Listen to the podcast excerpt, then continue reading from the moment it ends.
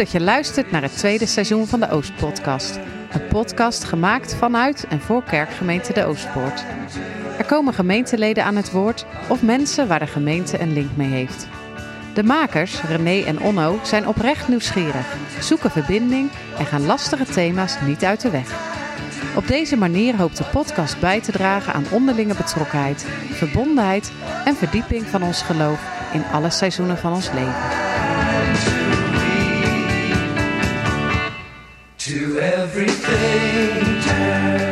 Welkom bij aflevering 8 van dit seizoen.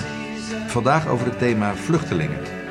Een actueel thema aangewakkerd door de oorlog in Oekraïne en de vele mensen die hierdoor de vlucht zijn geslaan. Wereldwijd zijn meer dan 80 miljoen mensen op de vlucht. Dat betekent dat 1 op de 100 mensen een vluchteling is. Door rampen en oorlogen zijn ze verdreven van huis en haard. Vaak vinden ze opvang in eigen land of buurlanden. En soms trekken ze verder op zoek naar een veilige plek en een betere toekomst. Zo hebben we allemaal nog de beelden van de kampen op Lesbos op ons netvlies staan. De oorlog in Oekraïne heeft ervoor gezorgd dat we ook in Nederland, net als in de landen om ons heen, in de ban zijn van de vluchtelingencrisis. In onze samenleving leeft brede steun voor opvang van mensen die vluchten vanwege het oorlogsgeweld. Het is niet meer dan logisch, zou je kunnen zeggen, dat we dit doen. We zijn als onderdeel van de Europese Unie tenslotte een buurland. En al decennia lang is de opvang in de regio het Europese uitgangspunt als het gaat om vluchtelingenproblematiek. Daarnaast voelen we zekere verbondenheid met het volk van Oekraïne en ervaren we Poetin als een gemeenschappelijke vijand. De kerk maakt zich sterk voor hulp aan deze mensen in nood. Projecten om mensen humaan op te vangen en perspectief te bieden. We praten vandaag over deze projecten en drijfveren om daaraan mee te doen. We zitten aan tafel met Anita Korevaar, al jaren vrijwilliger bij diaconale projecten rondom vluchtelingen en coördinator van het Maatjesproject. En Theo Mul, diaken bij ons in de gemeente en uh, voorzitter van het cluster Kerk en Vluchteling. Later in deze aflevering spreken we ook met onze wijkpredikant Gerber Roest over de Bijbelse visie op drijfveren en hoe God wil dat we hiermee omgaan. Wie er niet aan tafel zit is René. Hij is geveld door een flinke griep en zijn plek wordt vandaag ingenomen door Caroline Bakker. Welkom allemaal. Caroline, zin in? Zeker. Mooi. We trappen af. Even maar een kort voorstelrondje. Ik heb uh, iets van een introductie gedaan, maar jullie kunnen dat zelf vast iets meer en beter uitgebreid uh, vormgeven. Dames eerst. Theo? Prima, prima. Anita. Oké, okay, ik ben uh, Anita Korevaar, getrouwd met uh, Gerard de Jong. En sinds 2000, eind 2016 uh, betrokken bij werken met vluchtelingen, eigenlijk statushouders in, in Gouda. En um, het is wel grappig dat Carolien vanavond aan tafel zit, want Carolien was een van degenen die mij bij het vluchtelingenwerk betrokken heeft. Uh, eind 2016 werd de eerste maaltijd voor vluchtelingen georganiseerd ja. in Gouda. En ik werd gevraagd of dat ik mee wilde helpen uh, met het voorbereiden van een, uh, een maaltijd. Zoals dat ik ja, wilde koken. En zo is het eigenlijk een beetje gekomen.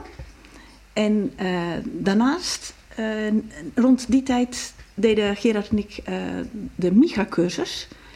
En ehm, nou, het thema daarvan was van goed doen en recht doen. Mm-hmm. Opkomen voor zwakkeren in de samenleving. En um, ik was een half jaar ervoor gestopt met mijn um, werk in het uh, onderwijs. En ik had toen zoiets van, nou, ik zie wel wat er op mijn pad komt, waar ik me ja, nuttig kan maken, waar ik me prettig bij voel. En uh, nou ja, vanaf 2016 uh, was dat eigenlijk werken met, met vluchtelingen. In eerste instantie met statushouders. En uh, nou ja, nu op dit moment werken we ook met mensen die op de boot zitten, op de hotelboot. En uh, uh, Theo en ik zijn inmiddels ook betrokken bij de vluchtelingen uit Oekraïne. Okay, zeg. Mooi. Theo. Ja, ik ben Theo Mul. Ik ben getrouwd met Nasma. We hebben samen twee dochters en wonen nu zo'n 20 jaar in Gouda. En zijn ongeveer 10 jaar betrokken bij de Oostpoor. Um, waar ik in 2017, eind 2017, uh, diaken ben geworden voor het cluster Kerkenvluchteling. Uh, en ik ben in afgelopen september uh, herbevestigd voor mijn tweede termijn. En een paar maanden geleden voorzitter geworden van het cluster Kerk en Vluchteling. Ja, daar zijn mijn activiteiten rond vluchtelingen ook wel gestart. Dus in Gouda. Daarvoor had ik wel het idee, nou, ik zou wel eens ja, wat werk rond vluchtelingen willen doen. Toen er een AZC in Gouda zou komen, wat uiteindelijk niet doorgegaan is. Op de kazernelocatie. Uh, toen organiseerde Kerk en Vluchtelingen al bijeenkomsten om te kijken hoe, wat is de animo onder Gouwenaar om daar wat, daar wat te doen. Of de diaconie organiseerde dat en daar is uiteindelijk het cluster Kerk en Vluchtelingen uit ontstaan. En nou ja, sinds dus ruim vier jaar ben ik daarbij bij betrokken. Bij nou, de, alle werkzaamheden die onder andere Anita doet daar. En zo, zo, oud is het cluster dus ook nog maar? Ja, het is, het, is het, uh, het, jongste cluster binnen de, binnen de diaconie. Dus het is inderdaad, uh, het bestaat dus uh, een jaar Het is in 2014 opgezet, ja. dit cluster. Oké, okay, en misschien gelijk wel een mooi bruggetje om even uit te leggen hoe het werkt met clusters en diaconie. Ja, precies. Ja.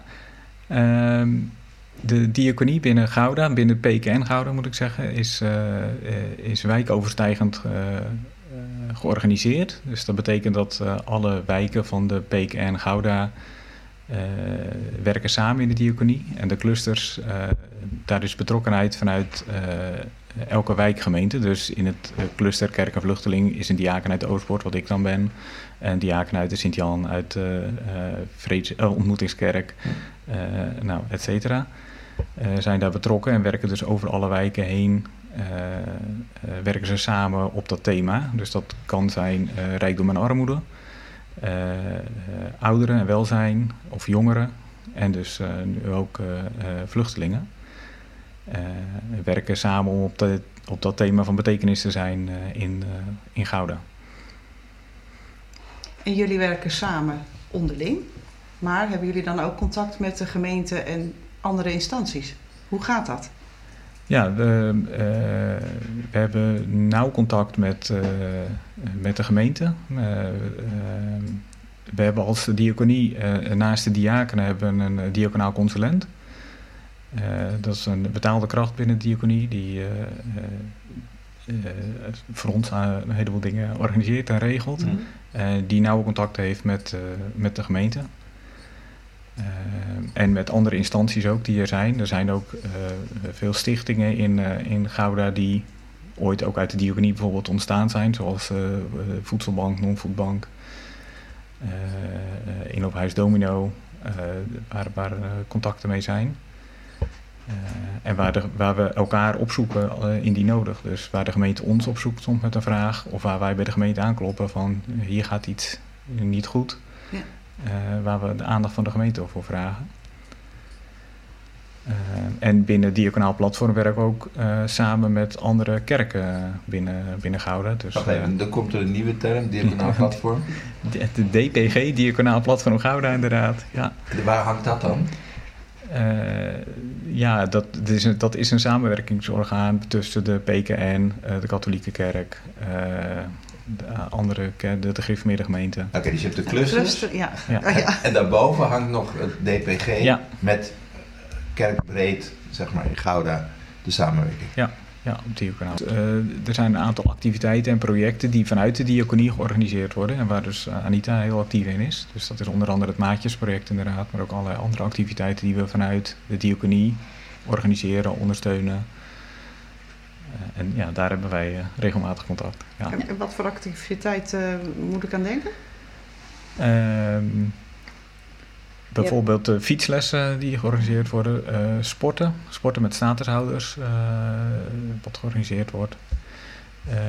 nou, maaltijden, dus we hebben, nou, het moet nu weer opgestart worden na corona, maar voor mm. corona hadden wij nou, zeer regelmatig vanuit eigenlijk elke wijkgemeente in, in Gouda een maaltijd. Uh, nou ja, uh, één, één, keer per half jaar ongeveer. Hè, dat je dat, dat toch echt heel regelmatig voor, voor de statushouders binnen Gouda maaltijd is. Waar statushouders ook andere Goudenaren konden ontmoeten bij de maaltijd. het Maatjesproject, dus dat is nou, een van de grotere diaconale projecten binnen het cluster. Waar maatjes statushouders die al in Gouda wonen begeleiden. Nou, daar kan Anita nog veel meer, uh, meer over vertellen. En de Eh, taaloefengroepen. En de taaloefengroepen. Eh, dus een taaloefengroep uh, Hierig Overwellen van Anita en van uh, uh, Aardbot in uh, Bloemendaal. En nu ook eentje van Anita bij de asielboot. Hm. Dus vanuit de Westerkerk. Nou ja, laat, laten we maar eens even kijken hoe dat, hoe dat precies in zijn werk gaat dan. Uh, is het Maatjesproject? Um, het Maatjesproject is denk ik het, uh, hetgeen wat het eerst georganiseerd is vanuit uh, Kerkenvluchteling. Um, in 2015, 2016 zijn er heel veel uh, vluchtelingen naar, naar Nederland gekomen. Toen kwam de grote stroom vanuit het Midden-Oosten. Syrië, ja. Voornamelijk Syriërs, ja. Ook wel Irakezen. later kwamen er ook Iraniërs bij, Afghanen, mensen uit Eritrea, Soudaan. Dat is eigenlijk de belangrijkste groep die zeg maar, de afgelopen jaren naar uh, Nederland is gekomen. En um, als mensen. We horen uh, heel vaak in het nieuws dat mensen eerst in AZC's zitten, asielzoekerscentra. En als mensen dan van de IND te horen krijgen dat ze een verblijfsvergunning krijgen, dan, dan hebben ze recht één keer op huisvesting in een willekeurige plaats in Nederland. En zo komen mensen dus ook in Gouda. En ik denk dat de afgelopen jaren ongeveer um, tussen de 25 en de 30 um, personen of gezinnen en, uh, dan zeg maar een plek vonden per jaar in Gouda. Hm. Uh, de mensen worden dan eerst begeleid vanuit vluchtelingenwerk. Oh ja. uh, die regelen hulp bij het inrichten van een huis, uh, verzekering, een bankrekening, dat soort dingen. En uh, dan krijgen ze ook wat maatschappelijke begeleiding. Dus dat is de lijn die van het COA naar uh, vluchtelingenwerk? Ja, klopt. klopt ja. En vanuit het COA worden ze overgedragen naar vluchtelingenwerk. Hm. En dan gaan mensen zeg maar, zich settelen in een, uh, in een gemeente. En die maatschappelijke begeleiding die stopt na negen maanden. Nou, er zijn best wel wat mensen die het na negen maanden wel redden. Hè, die dan al best redelijk de taal spreken. Uh, en als er dan verder geen moeilijke dingen zijn, als iemand alleen woont of mensen zijn met z'n tweeën um, en ze gaan hier naar school, dan redden ze het wel. Maar als er uh, kinderen zijn die ook naar school moeten, of als er een baby op komst is, of uh, mensen zijn ziek, er kunnen zoveel redenen zijn dat het veel moeilijker is om je plek een beetje te vinden in een nieuwe stad. En um, dan krijgen wij vaak de overdracht vanuit vluchtelingenwerk. En dan uh, nemen wij het over vanuit het Maatjesproject. Okay. En wij zijn echt een vrijwilligersorganisatie. Uh, dat zeggen we ook altijd. We kunnen niet alles, we zijn geen professionals. Maar we kunnen wel helpen bij heel veel praktische dingen. Uh, en nou, om even een paar voorbeelden te noemen. Het regelen van een uitzet als er een baby op komst is. meegaan naar het ziekenhuis als iemand nog heel ja. slecht Nederlands spreekt. Ja. Is het heel moeilijk als je tien minuten een afspraak hebt bij het ziekenhuis, om dan ja, duidelijk te maken wat jouw problemen zijn. Ja. En vanuit het ziekenhuis zijn ze dan heel vaak blij dat er iemand meekomt uh, die kan helpen met de taal. Al is het maar dat je het verhaal aanhoort en dat je uh, na afloop van zo'n gesprek met zo'n arts dan rustig de tijd hebt om goed uit te leggen wat de arts gezegd heeft. Uh, welke voorwaarden er zijn bij het gebruik van medicijnen bijvoorbeeld. Nou, dat, dat soort dingen. Ja. En, Hoe kom jij aan je maatjes eigenlijk? Ja. Um, heel vaak melden mensen zichzelf aan, omdat ze dat bijvoorbeeld wel eens gehoord hebben van iemand anders die dat doet. Um, in het verleden is het af en toe gebeurd dat we een oproep hebben gedaan in het kerkblad. En, en nu de laatste jaren, nu er zoveel uh, verschillende apps zijn in verschillende kerken, uh, werkt dat eigenlijk gewoon heel snel en heel direct. Ja. En het is onvoorstelbaar, maar als wij oproepen doen, dan krijgen we eigenlijk altijd medewerkers. Dat is echt heel bijzonder. Theo, ja. hoe leg je zoiets ja. uit? dat als ze een oproep doen, dat mensen dan in, uh, in de houding springen. Ja, het, is, uh, uh, het zijn mooie concrete taken hè, die gedaan kunnen worden. En nee, je ziet toch wel als, als zo'n oproep komt dat mensen denken: oké, okay, kan die, die, dat is een concrete vraag waar ik iets mee kan. Ik kan echt iets doen. Je kan, Ja. je kan iets doen, kan iets van betekenis zijn. Ja. Ehm, nee, ik had het net over de betrokkenheid van de gemeente. De gemeente ziet dat ook wel. Hè? Dat uh, doe een oproep binnen de kerken en uh, ja, de vrijwilligers die, uh, die zijn wel beschikbaar.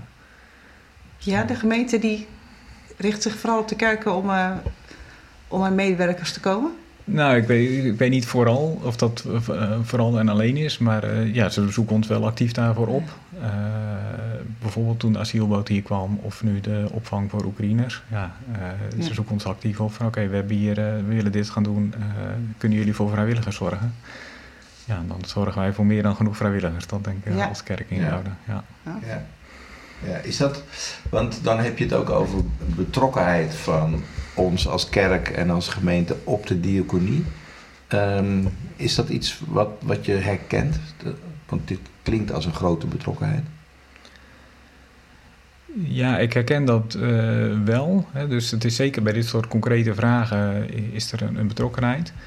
Je, je ziet wel, hè, kijk, eh, als diakenen zijn we eh, heel actief met, met allerlei zaken. Eh, zijn we actief, maar niet zo actief dat we het podium opzoeken en, en ons verhaal vertellen. Nee. Dus dat is soms best een uitdaging om, om die diaconale betrokkenheid erin te houden. En ook, ook goed zichtbaar te laten zijn binnen de kerk wat we eigenlijk doen als dia, diaconie. En Ja. welke hulp we daarbij kunnen gebruiken. Want hebben jullie daar een strategie voor eigenlijk? Of communicatieplan? Of... Nee, nee, we hebben, daar, we hebben niet een bepaald communicatieplan of een bepaalde, bepaalde strategie. Maar het is wel de taak van elke diaken om de, eh, om de gemeente hierin toe te rusten. eh, om de gemeente hier bewust te maken. Eh, eh, die, een stukje diaconaal bewustzijn. Dus dat is niet altijd help. We zijn ergens mee bezig, help ons. Nee, ook gewoon het bewustzijn onder de dia- diakenen. Dat is wel iets waar, wat elke diaken weet. Eh, maar soms ook wel zoekend is hoe je dat dan eh, in- de gemeente brengt. En eh, hoe je dat onder de aandacht brengt. Ja. Ja.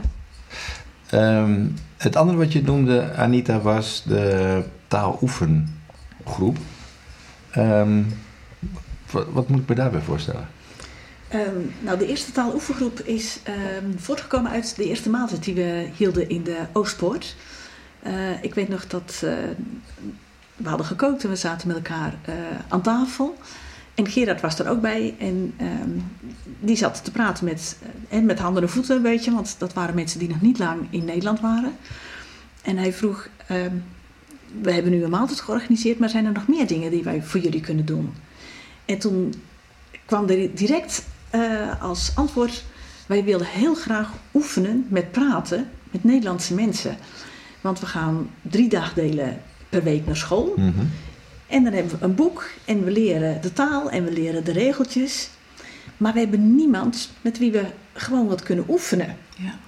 En Gerard hoorde dat en die zei, nou, misschien kunnen we daar wel iets mee. En die heeft toen contact gezocht met Heike Blok. Dat is nu mijn collega eh, coördinator bij het Maatjesproject. en ehm, eh, gevraagd hoeveel statushouders zijn er nou in Gouda? Wie zouden we eens kunnen vragen? We hebben dat ook gevraagd bij vluchtelingenwerk. En ehm, toen zeiden we samen, we gaan eh, gewoon eens vragen of dat er wat mensen zijn eh, in de Oostpoort die ons willen helpen. En laten we maar gewoon beginnen. Nou, die maand het was op 30 december 2016. En half februari hebben we de eerste taaloefenavond gehouden. En toen zeiden we, we weten niet of dat er veel mensen op afkomen. Zullen we het maar gewoon, zullen we eerst maar eens gewoon thuis beginnen? Nou, dat hebben we gedaan. In die eerste avond kwamen er direct tien mensen. En we hadden, ik denk, acht eh, medewerkers. En eh, de eerste avond gewoon maar eens met elkaar gepraat. Gewoon bij ons in de woonkamer. Nou, en eh, dat was eigenlijk zo leuk. En we, we kregen er steeds nieuwe medewerkers bij. Er kwamen nieuwe mensen bij. We zaten door het hele huis heen verspreid. En elke 14 dagen, we doen het één keer in de 14 dagen, nog steeds. Op woensdagavond. ehm, hebben we een onderwerp. En eh, ik maakte daar meestal eh, wat opdrachten bij met plaatjes, wat vragen. Die op verschillende niveaus eh, ja, behandeld konden worden. Ja, het is ook didactisch verantwoord, dan, gezien je achtergrond van docent. Nou, het, het helpt wel mee als je, als je wat onderwijservaring Ja. hebt. Ja. Maar vroeger gaf ik scheikunde en tegenwoordig zeg ik wel eens geef Nederlands als tweede taal. Maar het is ontzettend leuk om te doen.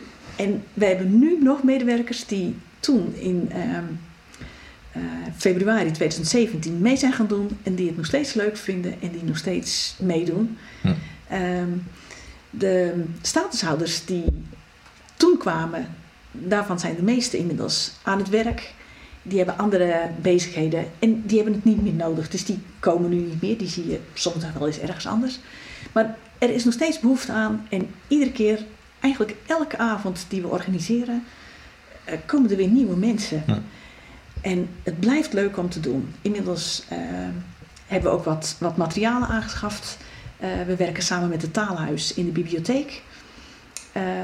De gemeente die, die weet ook dat we dit soort dingen doen. Dus eh, zeg, eh, informele taalles. Eh, die ondersteunen ook af en toe dat ze zorgen dat wat materiaal komt. Dat we cursus kunnen volgen. Ehm, maar we doen het nog steeds. En nog steeds met heel veel plezier. Nou, we hebben het totdat corona startte thuis gedaan. Dus we hebben het uiteindelijk drie jaar bij ons thuis gedaan. En ehm, vanaf het moment dat we weer op konden starten in coronatijd, zitten we nu in de ontmoetingskerk. En eerst voelde dat toch even als hey, jammer dat we het niet meer thuis doen. Aan de andere kant, eh, daar was ook ruimte om spatschermen neer te zetten. En eh, toen hebben we die beslissing genomen. En nu is het ook helemaal prima om het, om het daar te doen. Ja.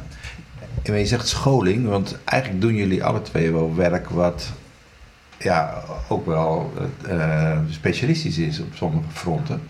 Eh, taallessen of in, sowieso omgaan met cultuurverschillen.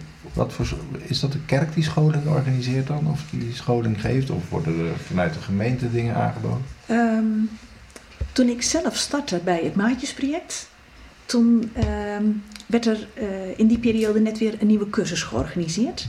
Op dat moment organiseerde Joyce Schoon dat. Dat was toen nog de, de enige diaconaal consulent. En ehm, die organiseerde een aantal cursusavonden, waar onder andere een onderwerp was eh, verschillende religies. Ehm, eh, er was een avond over, eh, over de islam. Ehm, maar ook, ja, waar komen vluchtelingen vandaan? Ehm, hoe, hè, wat moet je je voorstellen bij als mensen vluchten en hoe ze dan in Nederland eh, komen? Hoe gaat, het over, hoe gaat die procedure? Cultuurverschillen en ja, hoe moet je daarmee omgaan? Ik vond het echt heel boeiend om, eh, om, om, om, dat zeg maar mee te maken. Het kwam voor mij ook heel goed uit, juist omdat ik toen net eh, begon. En sinds die tijd hebben we daarna nog twee keer weer een cursus georganiseerd. Nu doen we dat inmiddels eigenlijk zelf. Omdat we gewoon ja, inmiddels wel eigenlijk zoveel know-how in huis hebben. Dat we, dat we zelf die, eh, die cursus Ja. organiseren. Nou ja, corona heeft een beetje, een beetje roet in het eten gegooid. Nou, dat is natuurlijk met heel veel dingen. Mhm. Maar eh, het plan is om, eh, nou ja, ik hoop dat we dit jaar nog weer een keer een nieuwe cursus kunnen organiseren. En tegenwoordig doen we daar ook, ehm, zorgen we altijd dat er ook, eh, dat we bijvoorbeeld vragen aan mensen van Stichting Lezen en Schrijven, of dat zij dan bijvoorbeeld ook twee avonden willen verzorgen over het geven van taallessen. En dan specifiek voor eh NT2, dus mensen die Nederlands als tweede taal of derde taal eh, leren. Nee, ik- jullie zijn alle twee enthousiast en, en gedreven. Waar, waar, waar komt die drijfveer vandaan? Want het, is, het zijn mensen die vreemdeling zijn. Het zijn ze komen zomaar aanwaaien in ons land. Jullie besteden daar tijd aan. Je zet je huis open. eh, je maakt je agenda leeg als er dit soort acties zijn. Wat zet je in beweging? Ja, wat mij persoonlijk in beweging zet is, eh, eh, ja, je ziet die nood en je wil daar graag iets aan doen. Dus eh, iets aan bij kunnen dragen aan de concrete praktische zaken waar, waar je ziet waar, men, waar nood is. Ja, dat, het- en dat dat gewoon, eh, het is heel mooi om te zien dat we dus ook iets kunnen betekenen met elkaar. Eh, dat, en dat, is, eh, dat hoeft niet voor hele groep of heel groot te zien, maar gewoon persoonlijk voor één persoon waar je denkt, oké, doordat wij nu dit doen, of een financiële bijdrage, of praktisch, of je ziet dat iemand, hoe iemand opbloeit in een taaloefengroep, dat, ja, dat motiveert heel erg. Ehm, eh, dat is aan de, aan de praktische kant, maar ook gewoon de, onze Bijbelse opdracht om eh, te zorgen voor barmhartigheid, rechtvaardigheid. Eh, een stukje gerechtigheid. Dus ook wel dat wij, eh, dat, dat motiveert ook heel erg om, om daar iets aan te kunnen doen. En dat we ook als diaconie een stem zijn eh, in de samenleving. Dus dat de, de samenwerking met de gemeente is ook wel wederzijds. We hebben het al over gehad dat de gemeente bij ons aanklopt. Maar wij kloppen ook echt wel bij de gemeente aan van... Er is hier een situatie en dat, eh, daar moet echt iets gebeuren. Eh, dus dat je op die manier eh, voor een stuk eh, gerechtigheid staat. Eh, dus ja, die, dat, dat stukje Bijbelse opdracht me, nou, motiveert me echt wel om dat, dat te doen. Ja.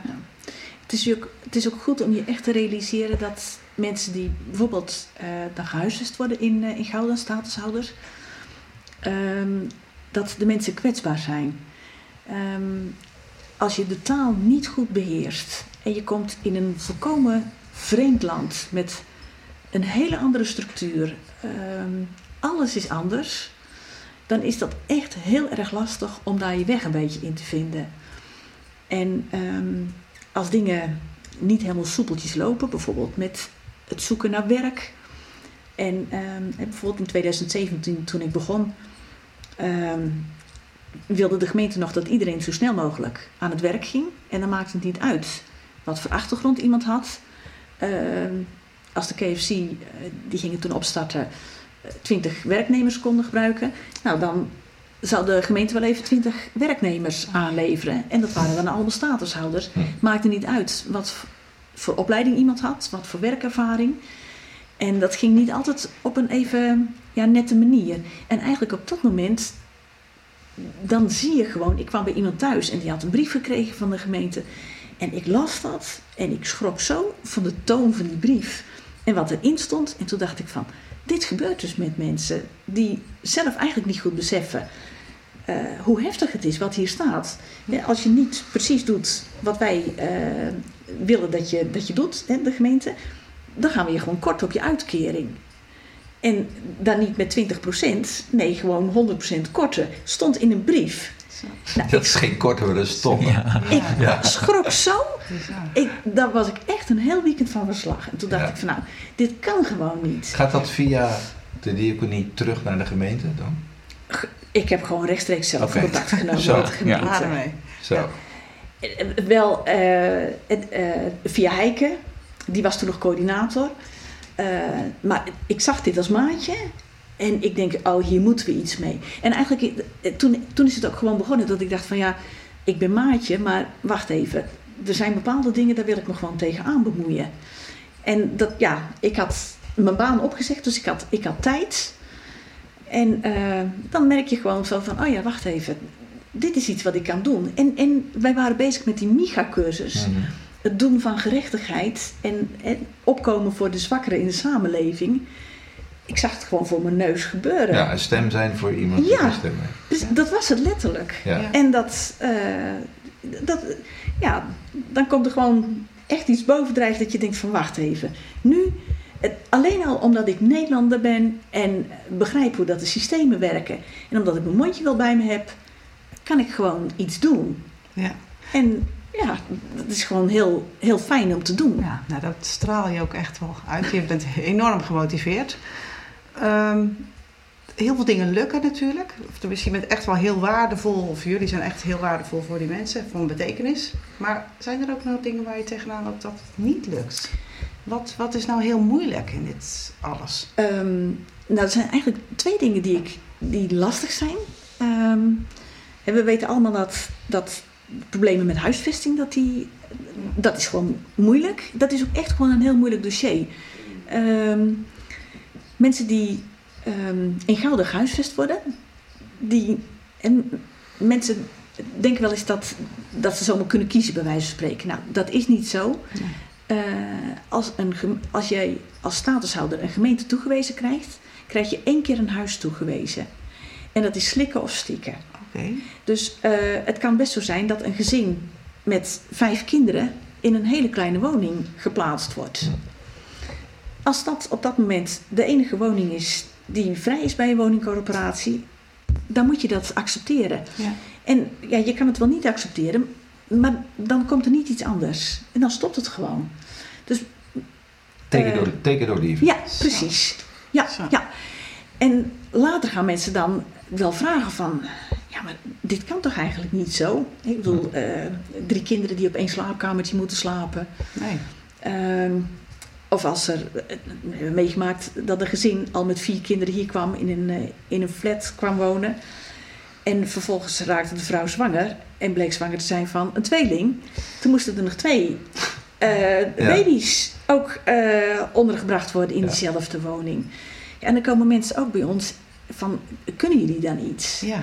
Ja, en dan moeten wij gewoon nee zeggen. Want Hm. dat, dat krijgen we niet voor elkaar. En ehm, ik snap ook dat, ehm, dat een gemeente wat dat betreft daarin ook ehm, niet zomaar toe kan geven. Je moet gewoon eerlijk zijn, ook naar de andere mensen. Hè? eh, voor iedereen is het moeilijk. Hm. Er zijn genoeg eh, ouders die kinderen hebben die ook het huis uit willen en een, een woning eh, eh, Ja. op de Ja. wachtlijst staan voor een woning. Dus daar moet je echt zorgvuldig mee omgaan. Dus daar, daar kunnen wij verder eh, niet precies. heel veel Nee, mee. maar, maar Theo zegt, ik zit er iets verder vanaf. Jij zit er dicht bovenop. Je Ja. bouwt een relatie op met Ja. iemand. Ja. Eh, en dan gebeurt dit. Ja. Wat gebeurt er dan met jou? Ehm, ja, weet je, aan de ene kant denk je van het, het is moeilijk, ik zou, ze, ik zou ze een ruimer huis gunnen. Aan de andere kant gebeurt hetzelfde dat, dat mensen eh, tegen ons ook zeggen van het moet. Ehm, heel vaak zijn, zijn statushouders ehm, ook wel heel, heel reëel en zeggen ze ook van ook al wonen we klein en is het moeilijk, maar we wonen wel nu in een land wat veilig is. Ja. En eh, soms stimuleert het ook wel dat mensen zeggen van nou, dan gaan we ontzettend hard proberen ons best te doen om werk te vinden. Om toch te kijken of dat we zelf uiteindelijk eh, naar een groter huis kunnen verhuizen. Ja, dan moet je wel vertellen dat er lange wachtlijsten zijn. Ehm, maar heel veel mensen zijn ook wel moedig en ja, proberen er dan toch gewoon het beste van, eh, van te maken. En jij? Kan jij het dan ook laten rusten? Ehm, dit soort dingen wel. Maar ja, er zijn natuurlijk er zijn ook schrijnende situaties. Vooral als, als een situatie niet standaard is. Als het gewoon een standaard statushouder is eh, die een huis krijgt en eh, hier de inburgering gaat doen en zo. Dat, dat lukt allemaal nog wel. Maar eh, we hebben nu bijvoorbeeld eh, deze week nog weer een nieuwe statushouder gekregen. Die is in 2015 al naar Nederland gekomen. Ehm, zat nog te wachten in een AZC tot hij een huis toegewezen zou krijgen. En zijn vrouw en kinderen ehm, zitten in een opvangkamp in Turkije. En terwijl hij hier zat en al bezig was met de procedure om gezinshereniging aan te vragen, is een van zijn kinderen in dat opvangkamp in Turkije overleden. En hij kreeg dat te horen en hij is toen ja, teruggegaan naar Turkije. En zijn vrouw was helemaal van de, ja, van de kaart. En hij is daar uiteindelijk eh, een aantal jaren gebleven om voor haar te zorgen. En eh, nu is hij toch weer teruggekomen naar Nederland. Ehm, maar dit is nu iemand die eigenlijk helemaal ja, tussen de wal en het schip valt. Hij was statushouder. Hij had destijds recht op een huis, maar hij moest nog wachten tot er ergens een huis vrij zou komen. In die tijd gebeurde dat met zijn dochter. En nu is hij terug in Nederland, maar geen huis. Er is nog niet duidelijk of dat hij nou nog recht heeft op inburgering. En ehm, bij toeval is hij in Gouden terechtgekomen omdat hij bij iemand in kan wonen. Maar daar woont hij inmiddels al een aantal maanden. En ja, ik bedoel, we zien het nu bij de Oekraïense Ja. mensen. En dat het moeilijk een, een week bij iemand in huis Ja. is prima. Maar maanden Ja. bij iemand in huis en totaal geen zicht op wanneer dat iemand weer weggaat. Ja. Hij heeft verder niemand anders hier. Nou, en dat soort situaties. eh, en dan weet een gemeente ook heel vaak niet. Wat moeten we hier nou mee? Ja. Nou, en als een gemeente er niks, niet direct iets mee, mee kan, dan duurt het vaak eindeloos voordat er een keer een beslissing valt. En al die tijd moet zo'n man maar wachten. Ja. En Dat, dat, zijn de moeilijke dingen. Ja. En dan lig je wel wakker en dan denk je van, hoe moet dat toch? En, eh, en het andere, eh, dat speelt dus bij dit eh, gezin ook, gezinshereniging. Ehm, soms gaat het redelijk vlot, maar er zijn ook situaties waarbij het eindeloos lang duurt. Dat mensen bijvoorbeeld niet, niet de juiste papieren hebben en niet aan kunnen tonen dat het kinderen zijn die in een opvangkamp zitten Ja. of, of eh, in een buurland van Syrië of van Eritrea. En ehm, tegenwoordig met moderne technieken is er van alles nog wat aan te tonen. Je, je kunt gewoon met een DNA DNA-test aantonen dat iemand jouw eh, zoon of dochter is. Maar ehm, als hier de IND zegt dat er een DNA-test gedaan moet worden, maar zie dat maar eens voor elkaar te krijgen in een buurland van Eritrea en dat die uitslagen dan hierheen komen Ja. en dat die geaccepteerd worden door een rechtbank, is buitengewoon lastig. Theo, voor jou een stelling. Vind jij dat wij, of dat jullie als eh, in jullie diaconale hulp, erop gericht moeten zijn om ook het evangelie te delen met de vluchtelingen? Niet primair. Dus ehm, eh, het werk wat we als diakenen doen, doen we vanuit een eh, bepaalde overtuiging. Zoals ik net ook gezegd heb. Als, doen we vanuit ons, deel vanuit ons geloof. Ehm, maar we doen het echt om de mensen te helpen. En we ik, ik zou niet willen dat in het werk wat we doen voor de, als diakenen, dat daar een soort extra voorwaarde bij zit. Van oké, je kan op onze steun rekenen, mits je christen bent. Of eh, mits we ons eh, verhaal aan je mogen vertellen. Of eh, dat er achter zit, ja, we willen je ook graag bekeren. Of, maar dat wil niet zeggen dat we er een, een, daar een geheim van maken. Dat we, waar we het vanuit doen. Dus bij de maaltijden ja, wordt er gebeden bij de opening van de Ja. maaltijd. En zingen we een lied, een christelijk lied. Ja. En de maaltijden zijn in de kerk.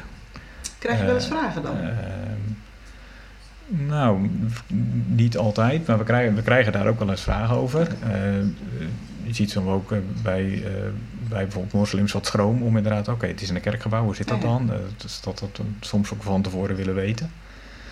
Ehm, maar ik ben er ook echt wel van overtuigd dat, we, dat je dat zonder die. Zonder direct daar een koppeling te maken met eh, eh, het evangelie te willen vertellen, eh, eh, kan doen. En juist vanuit eh, uiteindelijk het persoonlijk één op één contact ontstaat Ja. ook die ruimte om, om daar iets over te delen. Ja. En eh, voor mij gebeurt dat ook. En eh, eh, ontstaan er soms juist ook spontaan die vragen. Maar eh, Maar niet primair. niet primair. Ja, Ja, ik snap ja. Oké. Ja. Ehm, de, de oorlog in de Oekraïne, naast allerlei andere grote problemen in de wereld, slavernij, klimaat, allerlei andere systemen, maakt pijnlijk duidelijk hoeveel rotheid er zit in hoe we met elkaar omgaan. En jij zegt dat het geloof biedt hoop, liefde, ruimte aan vergeving, spijt, opkomen tegen geweld en dat soort dingen. Welke rol zie jij dan voor ons als gemeente daarin weggelegd onder de, onder de vlag van de diaconie? Nou, om. eh, een van de motto's van diaconie is helpen waar geen helper is. Dus eh, de, rol die ik daar, eh, daarvoor wegzeg. Kijk, de, de primaire opvang wordt, typisch door een gemeente of door een COA geregeld. Maar dat is soms ook wel vrij kaal. Dus we zou juist dat stukje menselijkheid in, in willen brengen bij de opvang van vluchtelingen. Mensen ook persoonlijk zien en, en laten zien dat ze gezien worden. Dat zie ik wel als een van de, van de taken van de diaconie. Ja. Eh, Hoe kan, je, hoe kan je waarborgen dat dat ook een echte duurzame inzet krijgt?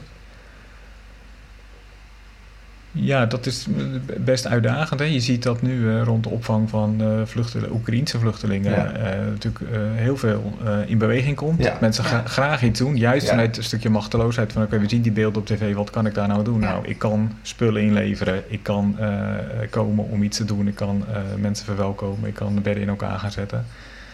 Ehm, en het- is voor ons, nou, dat, als ik kijk van dingen waar ik, eh, waar, waar ik eh, uitdagingen zie of, of mee worstel, is oké, hoe maken we dat juist duurzaam? Ehm, eh, ik zie ook juist wel hier de kans om mensen te laten zien, ja, er is meer dan alleen die vluchtelingen in, in, op de bloklocatie, de, Oekraïnse vluchtelingen. Er ligt hier ook een boot met, met vluchtelingen met, met hele andere achtergronden. Eh, eh, en ze wonen misschien ook wel bij jou in de straat, een eh, gezin wat eh, een status heeft, eh, waar je ook iets voor kan betekenen. Eh, dus ik hoop wel dat, daar, eh, dat we daar met elkaar het ook lukt om, om dat vast te houden. En, eh, en, en die aandacht te laten zijn. Dus ik ben echt heel, oprecht heel blij met mensen die nu, eh, nu helpen. Eh, eh, ik hoop dat we dat om kunnen zetten naar iets duurzaams. Ja. Jullie zijn alle twee actief. Wat helpt om het vol te houden? Kijk even naar jou, eh, Anita. Ehm, nou, de contacten die, die zijn zo leuk, zoveel energie. Eh, als wij op donderdagmiddag taalles geven in de Westerkerk eh, aan de mannen van de boot. Nou, we hebben dat vanmiddag met vijf mensen gedaan. En dan na afloop, dan zeggen we allemaal weer tegen elkaar, wat was het toch leuk. Ja. Het is echt oprecht zo leuk. Ik zeg ook wel eens, ehm, sinds ik dit werk doe, nou ja, nu inmiddels eh, eh, ruim vijf jaar. Mhm. Ehm, ik stopte met mijn werk, maar mijn wereld is groter geworden. Stukje bij beetje krijg je wat verhalen te horen. En als je eenmaal de mensen kent en je hebt een verhaal gehoord, ja, dan, dan gaat het leven. En ehm, dat, dat blijft boeiend. Het, het zijn niet altijd de leuke verhalen. En ehm, je- kunt niet altijd alle nood verhelpen. Maar dat is ook niet wat de mensen vragen. De mensen zijn blij met alles wat je voor ze doet. En oprechte belangstelling, dat, dat is wat ze zo ontzettend waarderen. Als ze op donderdagmiddag, dan hebben ze eerst les gehad op school. En dan staan ze even buiten eh, luchtje te scheppen. Sommigen even een, eh, een peukje roken en dan komen ze bij ons naar binnen. En als je dan hun naam kent, Oh ja. en eh, u, u weet mijn naam. Ja. Nou, dat, dat is. Mensen, Ja. worden, mensen worden echt gezien. Gezien, ja. Ja, Ja. ja, ja. En ze, ze voelen het gewoon. Dat, het, dat zeggen ze ook van. Jullie vinden dit leuk, hè? Oh ja. Ja, en, maar het is ook leuk. En het is ook. ehm, ja, je, je, je, kunt iets, je kunt iets voor ze doen en zij komen er verder mee. En het grappige is, toen bekend werd dat eh, in Gouda Oekraïense mensen opgevangen zouden worden op de blokkenlocatie, toen waren er direct een aantal mannen van de boot die zeiden van, oh, eh, als er geholpen moet worden, wij willen ook helpen hoor. Oh ja. Dan zijn ze, ze zijn zo blij met de ontvangst die ze zelf gekregen hebben in Gouda. En dat ze eigenlijk zo graag iets terug willen doen. Hm. En nu, eh, deze middag bijvoorbeeld, wij hebben de statushouder die, die wij hebben leren kennen bij de eerste maaltijd in de Oostpoort. Die helpt ons eh, elke middag mee als we in de Westerkerk eh, zitten. In eerste instantie om te helpen vertalen. Ehm, maar nu vanmiddag zat hij ook mee te doen met taalles geven. En dan neemt hij de mensen die nog het minst ver zijn. En dan geeft hij eh, gewoon eenvoudige taalles. En dan zegt hij van, bij de anderen, ja, dan gaan jullie alvast naar de, naar de Nederlandse mensen. Maar hij wil meedoen. Ja. En hij vindt het zo leuk. Hij is er elke middag bij. En eh, hij staat als, als eerste klaar bij de deur van de Westerkerk om naar binnen te gaan. Ja, en dit, zeg je, dit zijn de dingen die mij enthousiasmeren om Ja, door o- ook weer. Ja, de- ik vind dat echt heel gaaf. Ook, heel gaaf om te zien. Ik zie jou inderdaad weer eh, glimmen en opleven. Ja. En dat maakt het ook voor ons als diaken ook. Ik bedoel, eh, voor mij houdt niemand van vergaderen. Maar de vergaderingen van kerk en ook- Nou, daar zit altijd ook deze energie en enthousiasme Ja. in. Oké, want jij zit meer aan de bestuurlijke tafel. Ja, precies. Dat is meer bestuurlijk. Dus ik, ik krijg ook energie van de persoonlijke contacten, maar die heb ik beperkt. Hè. Dat zijn toch wat meer ja, de uitzonderingen die dan eh, soms wat meer bij een, of mij als voorzitter of ook andere rollen in het cluster terechtkomen. Ehm, maar als je kijkt hè, wat we dan in de vergadering, als we bedenken, oké, eh, een nieuwe activiteit opstarten. Toen in coronatijd, hè, dan was het idee, oké, we kunnen geen maaltijden doen, wat gaan we dan doen? En dat we dan gewoon in een overleg hebben jullie wat rondgebracht. hebben we dingen rondgebracht. Ja. Nou, dan hebben we dus in een overleg van twee uur, waar we dus een beperkte periode, waar we in drie kwartier nadenken, wat kunnen we doen? En we dachten, oké, nou, hoe zullen we dit doen? Zullen we iets rond gaan brengen? Weet je, zullen we, oh, zullen we iets van fruit doen? Oh, weet je, ik regel wel peren en ik... Ja. En toen binnen no time hebben we iets opgezet en met alle energie ga je daar weer naar buiten, heb je afspraken eh, en eh, twee weken later worden er eh, 80 tasjes rondgebracht. Ja. Bij, eh, en Ja. daar- daar krijg ik echt ook de eh, energie van. Ja, dus het, het contact met de mensen van de werkvloer, zal ik maar even zeggen, dat is ook jouw voeding. Ja, ja dat, precies. Die verhalen zijn Ja. ook, ook zeker mijn voeding. Eh, ja. En daarnaast ook wel, ik heb ik- ook wel persoonlijk contact gehad met, eh, met eh, wat complexere situaties die heel ingewikkeld kunnen zijn. Hè? Dus waar, nou ja, waar ik net als niet ook wel eens een slapeloze nacht over gehad heb en eh, die moeilijk zijn. Maar ook wel persoonlijke contacten waar, voordat ik het kon, kon vragen, een vluchteling zei, zullen we bidden? En dat ik thuis kwam, ik zeg, ik heb voor het eerst gehad dat iemand in het Frans voor mij gebeden heeft. Ja, en weet je, dat is ook gewoon heel voedend en heel, heel mooi om mee te maken. Ehm, Gaaf zeg. Dus je geven heel veel, maar je krijgt ook gewoon heel enorm veel terug. Ja, Ja, ja. Ja. Mooi. en, dat is ook nodig hoor. Want ik bedoel, Ja. er zitten ook situaties bij die, die energie slurpen natuurlijk. Maar eh, juist bijvoorbeeld dat oefenen met die taal, dat is zo leuk om te doen, zo dankbaar. En dat, dat geeft dan weer voldoende energie om andere taken ook weer aan te kunnen. Durf je mensen uiteindelijk ook los te laten? Je, gaat, je hebt een bou bouw je op, je ziet ze gaan, maar op een gegeven moment zijn ze gezetteld, denk ik. Ja, en, En dan? eigenlijk gaat dat eh, in de meeste gevallen op een vrij natuurlijke manier. Ook bijvoorbeeld de maatjes, die, hebben dan, die lopen een, een periode met iemand op. En eh, als het goed is, dan gaan mensen steeds meer zelf doen en steeds minder hulp vragen. En eigenlijk is dat ook waar we naar streven. Ja. Het het heeft geen zin om iemand eindeloos aan de hand te blijven houden. De inzet is altijd proberen om mensen dingen voor te doen. eh, en het ze zo snel mogelijk zelf te laten doen.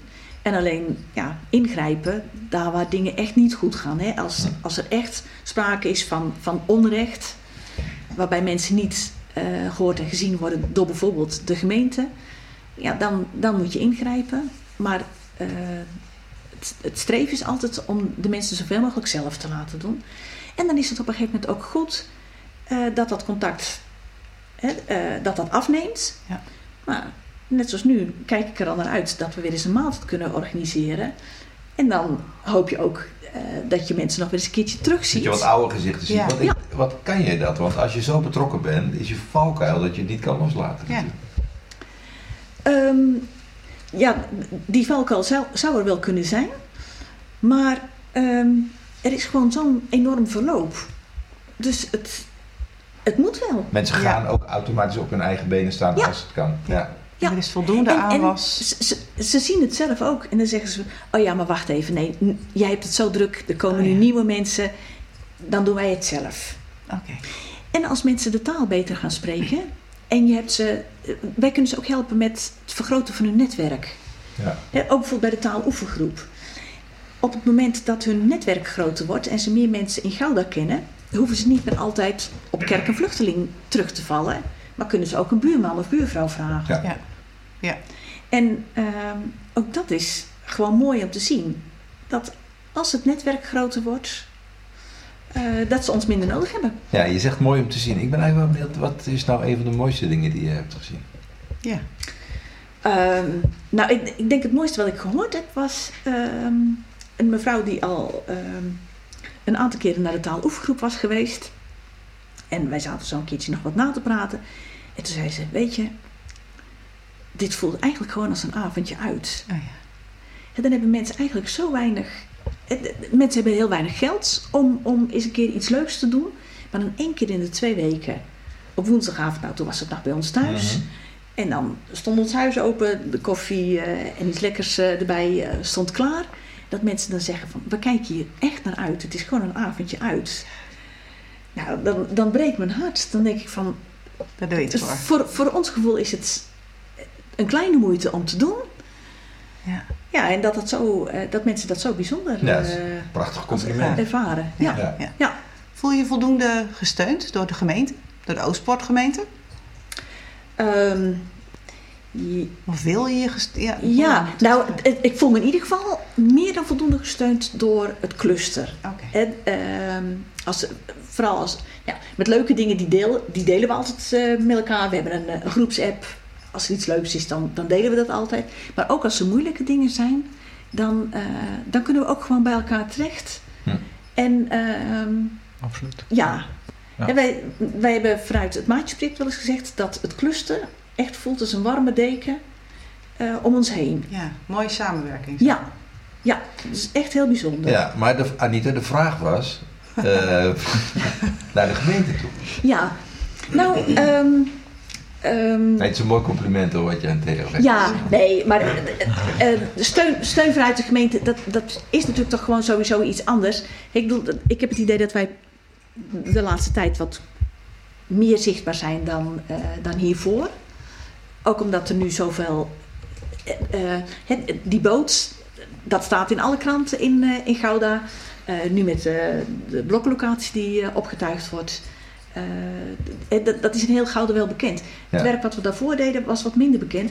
Maar ik moet zeggen dat als wij bijvoorbeeld bij de taaloefengroep eh, nog eens wat nieuwe medewerkers konden gebruiken, ehm, dan hoef ik maar een paar mensen eens even te vertellen of te vragen van joh, heb jij belangstelling of ken jij nog iemand?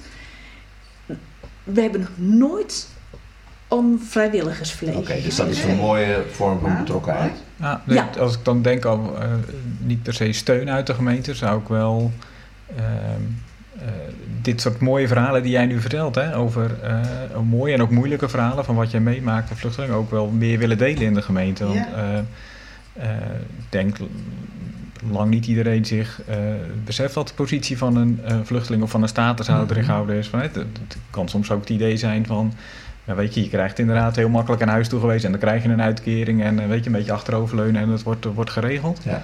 Eh, eh, ook kritische geluiden over eh, een boot die in Gouda komt. Eh, terwijl dit soort ja, persoonlijke verhalen, hoe het echt zit en hoe, eh, hoe ingewikkeld het kan zijn om als statushouder je weg te vinden eh, in, in een land, in een stad waar je totaal onbekend bent, waar je de taal half of helemaal niet spreekt. Eh, nou, dat zou ik eh, ook wel juist de, de, gemeente wi- willen ja, gunnen, zou ik willen zeggen. Ja. Om, om daar meer begrip voor te Ja. hebben en eh, meer besef van, oké, hoe zit dat? Ja, Voor mij zijn in, in mijn periode dat ik diaken ben echt wel een paar keer eh, dat eh, eh, dat ik, oké, hier zijn mijn ogen open gaan van, oké, werkt dat zo? Ja. En eh, eh, oh ja, dit is inderdaad wel ingewikkeld. Hoe, eh, hoe, hoe doe je dat als, eh, als, als vluchteling? Ja. Als jij een, eh, zeg maar hardop zou mogen dromen ehm, om de gemeente meer mee te nemen in dat werk, wat omschrijft dan eens een droom? Ja, een, een meer eh, besef, eh, hoe, eh, een besef hoe goed wij het hebben, zeg maar, Mhm. vanuit onszelf. En hoe anders het kan zijn en wat je daarin in kan betekenen. Ehm, een, ja, meer ruimte en meer automatisme om daar iets in te, in te doen, als gewoon persoonlijk. Dus misschien niet uit, vanuit een kerkelijke activiteit of vanuit een. eh, hè, want als we als diaconie een project organiseren, ja, dan, dan komen daar, eh, ja, dan komen de mensen in beweging, maar Mhm. weer een, een bepaalde eh, levenshouding. eh, eh, en dat is niet makkelijk hoor, want ik bedoel, dan denk ik ook direct aan mezelf, hoe actief ben ik daar dan zelf in en eh, eh, hoe lastig is dat soms, hè? Eh, om, om die stap te zetten, om je huis bijvoorbeeld open te stellen.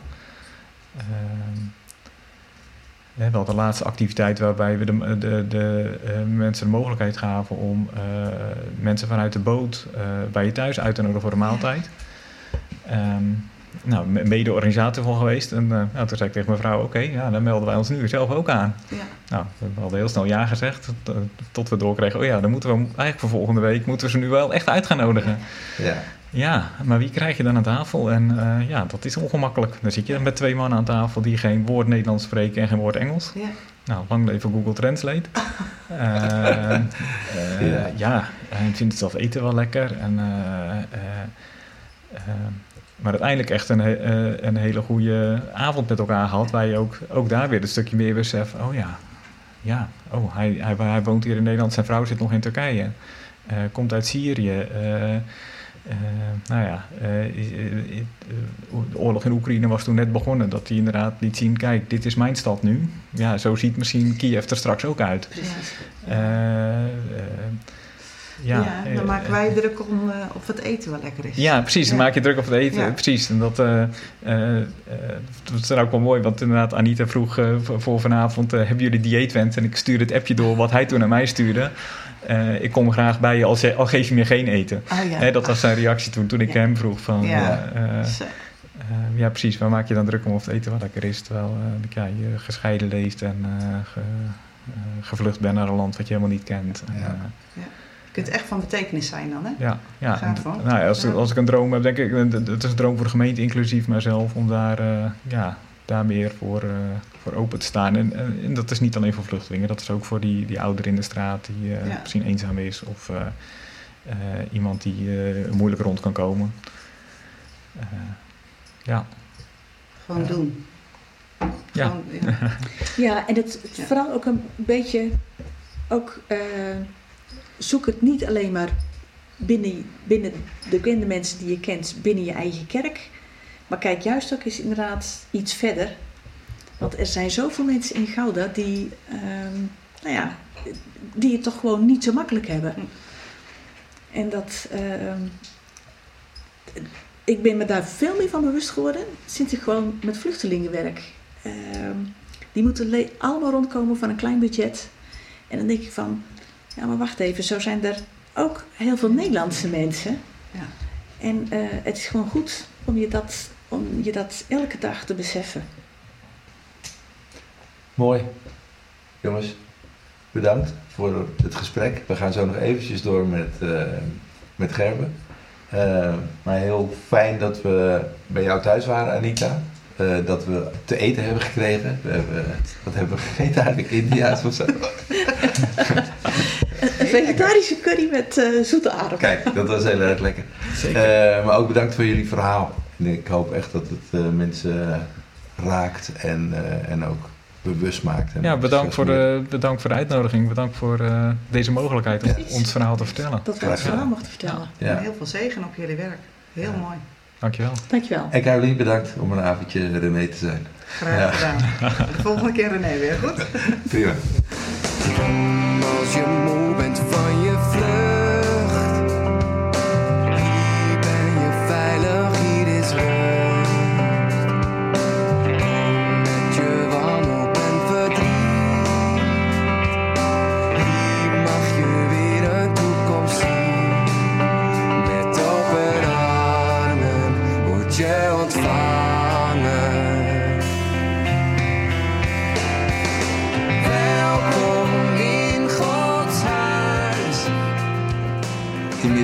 Aangeschoven onze wijkpredikant Gerber Roest. Fijn dat je er bent. Zou je iets kunnen zeggen over de Bijbelse drijfveren, wat de Bijbel zegt over onze visie onze kijk op vluchtelingen? Ja, zeker, natuurlijk. Fijn om eh, bij jullie te zijn voor de eerste keer in deze podcast. Ehm, ik denk dat het heel belangrijk is om eh, te kijken wie God zelf is. God is volgens mij een God in de hele Bijbel die zich identificeert, vereenzelvigt met eh, mensen die op weg zijn, die migrant zijn, die vluchteling zijn. Eh, bij Abraham zie je natuurlijk al dat God hem oproept om weg te gaan. En hij was geen vluchteling, maar wel iemand die met de onzekerheden van onderweg eh, te maken had. Isaac blijft op zijn plek, maar Jacob is ook iemand die vlucht, komt door zijn eigen schuld, zijn eigen bedrog. Ehm, het volk komt in Egypte terecht en vanuit Egypte ja, zijn ze niet op de vlucht, maar ook onderweg en hebben ze hulp nodig onderweg. Eh, de Bijbel zit vol met vluchtelingen, migranten en uiteindelijk is God heel vaak aan de kant van die vluchtelingen en de migranten en niet aan de kant van de grote rijken of legers of mensen die, eh, die hoog en droog zitten. Hm.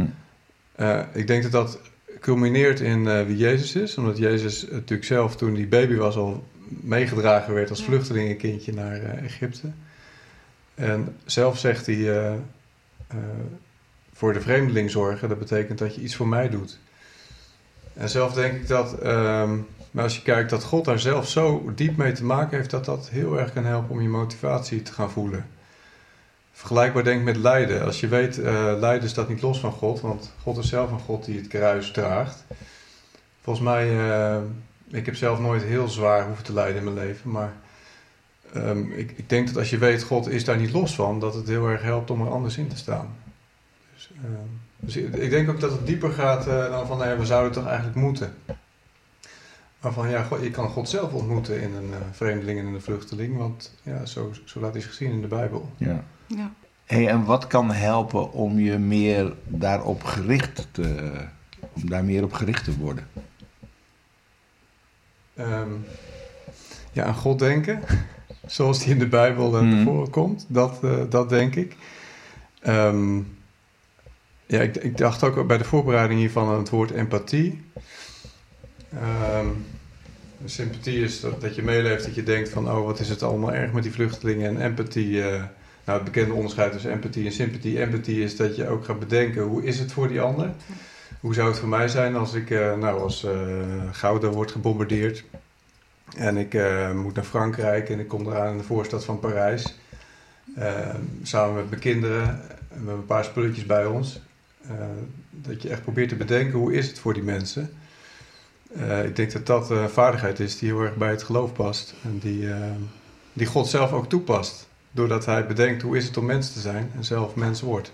Ja, Ja, dus dat is een, een oefening die je eigenlijk Ja. in je inleven in de situatie. Ja, ja ik denk voor mezelf ook niet alleen maar de oorlog volgen en kijken wat gebeurt er. En eh, oh, eh, komen er straks kernwapens en krijg ik er last van. Maar ook een oefening in eh, hoe is het voor die mensen daar. Ja, dat. Ja, dit vind ik wel een Ja. verrassende kijk. Daar heb ik Ja. eigenlijk nooit zo bij stilgestaan op die manier. Nee. Hoe, hoe voorkom je dat je niet wegzakt in gepieker en, en angst om wat er gaande is en hoe dichtbij het komt? Als het gaat om oorlog. Nou ja, ik moet denken aan de tekst van Jezus als hij eh, de belegering van Jeruzalem eh, al voor zijn ogen ziet. 40 jaar nadat hij het erover heeft, is het echt gebeurd. Er zullen legers rond Jeruzalem zijn, de stad zal belegerd zijn, wee zwanger in die dagen. In Lucas 21 staat dat. En dan zegt hij, eh, de hele wereld zal eh sidderen en beven van angst om wat er allemaal loskomt. En de aanmoediging voor de gelovigen is dan van, eh, hef je hoofd omhoog. Want als je dat ziet, dan weet je dat je verlossing ook dichtbij is. Dus ja, misschien luisteren naar Jezus, dat hij zegt van... eh, Ja. focus je niet alleen op de, de machten die loskomen, maar weet dat je, dat je redder aankomt. Ja, dat zijn natuurlijk grote bijbelteksten. Ik zit ook te denken, kan ik het niet kleiner maken, maar dat is toch ook wel de grote verwachting. Dat ja. zelfs als het nog meer misgaat met die oorlog, dat, eh, dat het uiteindelijk niet misgaat met de wereld. Nee. Is dat een beetje erg groot? Ja, dat is- Nou, ik vind het wel Ja. mooi, want je kan natuurlijk helemaal naar binnen zakken met je blik en je aandacht naar je zorgen toe en je Ja. toe. Maar je zegt Ja. eigenlijk, zeg je, richt je nou naar buiten toe, naar wat er, wat er komt, maar ook Ja. waar je zelf invloed op hebt. Ja, dat zeker. Ja. In, En soms denk ik ook gewoon de gevoelens van machteloosheid en angst die je, ja, die je kunt delen met, je, met wie je lief is en met Ja. God. ja. Want eh, het vliegt me nog, eh, nog steeds aan. Ik merkte in het begin van de oorlog dat, eh, dat het heel erg dichtbij kwam. En op een gegeven moment wen je er een beetje aan. En, maar soms vliegt je opeens aan. Van, oh, Mhm. wat gaat er nog gebeuren? En dan ja. kun je het niet altijd zo van je afschudden, toch? Of Nee, het bij jou maar, gaat. Ja. nee, maar ik denk dat je wel Nee. mag weten dat je zeker de grond hebt om op te staan. Ja, Ja. En dat je ook weet van, ja, ja. ont- het gaat nu een beetje door onze vingers heen, maar, maar God heeft de wereld in zijn hand. Ja, Psalm 24 geloof ik. Als, al zou de wereld ondergaan, we zien het zonder vrezen aan. Dat zijn van die teksten die... eh die Oude berijming, denk Ja, ik. Komt me niet bekend voor. volgens mij zelfs nieuwe bereiding. Oh, maar. Die kun je mooi zingen, maar nu denk je soms wel eens van... Oké, dat dat, dat zijn dus wel teksten. Ja, eh, die, ja, die slaan ergens op. ja zeker. Ja. Gerber, bedankt voor je eh, komst. Bedankt ook voor je, het perspectief wat je ons eh, geeft en stof tot nadenken. Ik hoop dat je wat vaker wil aanschuiven.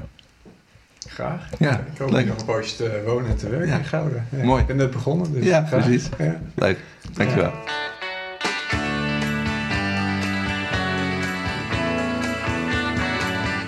Bedankt voor het luisteren naar deze aflevering. Hopelijk heb je ervan genoten, ben je bemoedigd of is simpelweg je reis een stuk sneller gegaan.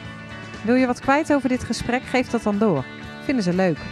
Het kan via Instagram of via de mail, deoostpodcast.gmail.com.